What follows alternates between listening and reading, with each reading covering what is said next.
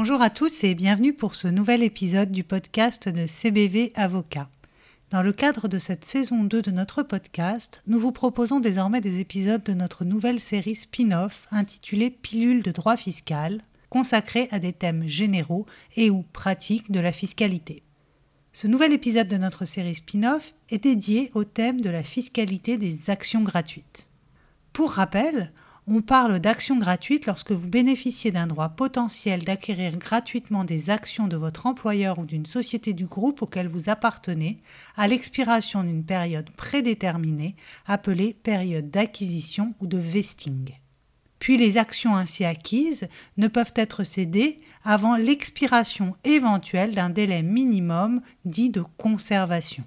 L'attribution de ces actions, communément appelée AGA pour attribution gratuite d'actions ou RSU en anglais, c'est-à-dire Restricted Stock Units, est soumise à conditions. Toutes les sociétés ne peuvent pas attribuer de telles actions, et ce, qu'elles soient préexistantes ou émises à cet effet. De même, le pourcentage d'actions pouvant être attribuées est limité. Les bénéficiaires de ces actions gratuites sont les membres du personnel salarié et tout ou partie des dirigeants de la société attributrice ou des sociétés de son groupe.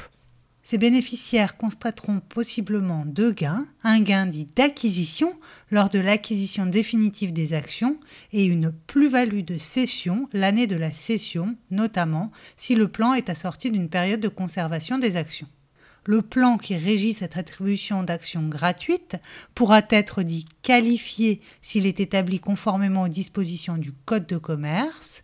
Les gains bénéficient alors d'un régime fiscal et social spécifique, sous réserve toutefois que toutes les conditions légales et fiscales soient respectées.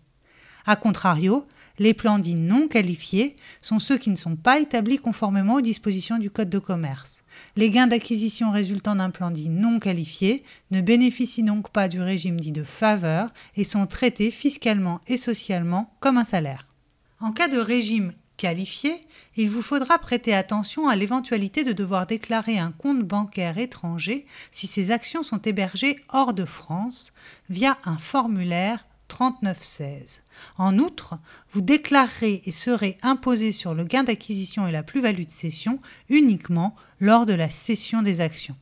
En cas de régime non qualifié, cette fois, l'éventualité de devoir déclarer un compte bancaire étranger si ces actions sont hébergées hors de France demeurera via le formulaire 3916. En revanche, le gain d'acquisition réalisé ne sera pas imposé lors de la cession, mais dès sa réalisation. Ce gain sera en outre imposé comme un salaire. Seule la plus-value de cession éventuelle sera imposée comme telle lors de la cession des actions. Le régime d'imposition des gains différera selon la date d'attribution des actions et celle de l'Assemblée générale extraordinaire ayant décidé de cette attribution. En cas de mobilité internationale du bénéficiaire, le gain d'acquisition sera imposable dans le ou les États dans lesquels l'activité rémunérée par l'attribution gratuite a été exercée, une fraction de source française devra donc possiblement être déterminée. De même, si à la date de cession des actions le bénéficiaire n'est pas résident fiscal de France, le gain d'acquisition sera par ailleurs soumis à l'obligation de retenue à la source prévue par l'article 182 à terre du Code général des impôts, laquelle pèse généralement sur l'employeur. Afin de vous faciliter la compréhension de ce mécanisme, l'administration fiscale a répondu aux questions simples que vous pouvez vous poser telles que en quoi consiste l'attribution d'actions gratuites? ou encore mon entreprise m'a attribué des actions gratuites, comment sera imposé le gain d'acquisition? Toutefois, S'agissant de questions complexes, nous vous recommandons de faire appel à un cabinet ayant développé une expertise dans ce domaine tel que CBV Avocat. En effet, qu'il s'agisse de la relecture d'un plan d'action gratuite, des modalités d'attribution de ces actions ou encore des conséquences fiscales et sociales y afférentes tant pour l'employeur que pour le bénéficiaire, il est nécessaire de vous faire accompagner. Le calcul et la détermination des gains, de la contribution patronale et salariale, l'émission des états individuels et la déclaration sociale nominative ou DSN sont autant d'obligations qui pèsent sur l'employeur ou l'employé et leur non-respect entraîne l'application d'une amende fiscale. En espérant que ces quelques éléments vous permettront de mieux appréhender les caractéristiques de la fiscalité des actions gratuites, n'hésitez pas à nous contacter en cas de questions. Au plaisir de vous retrouver lors d'un prochain épisode. À très bientôt.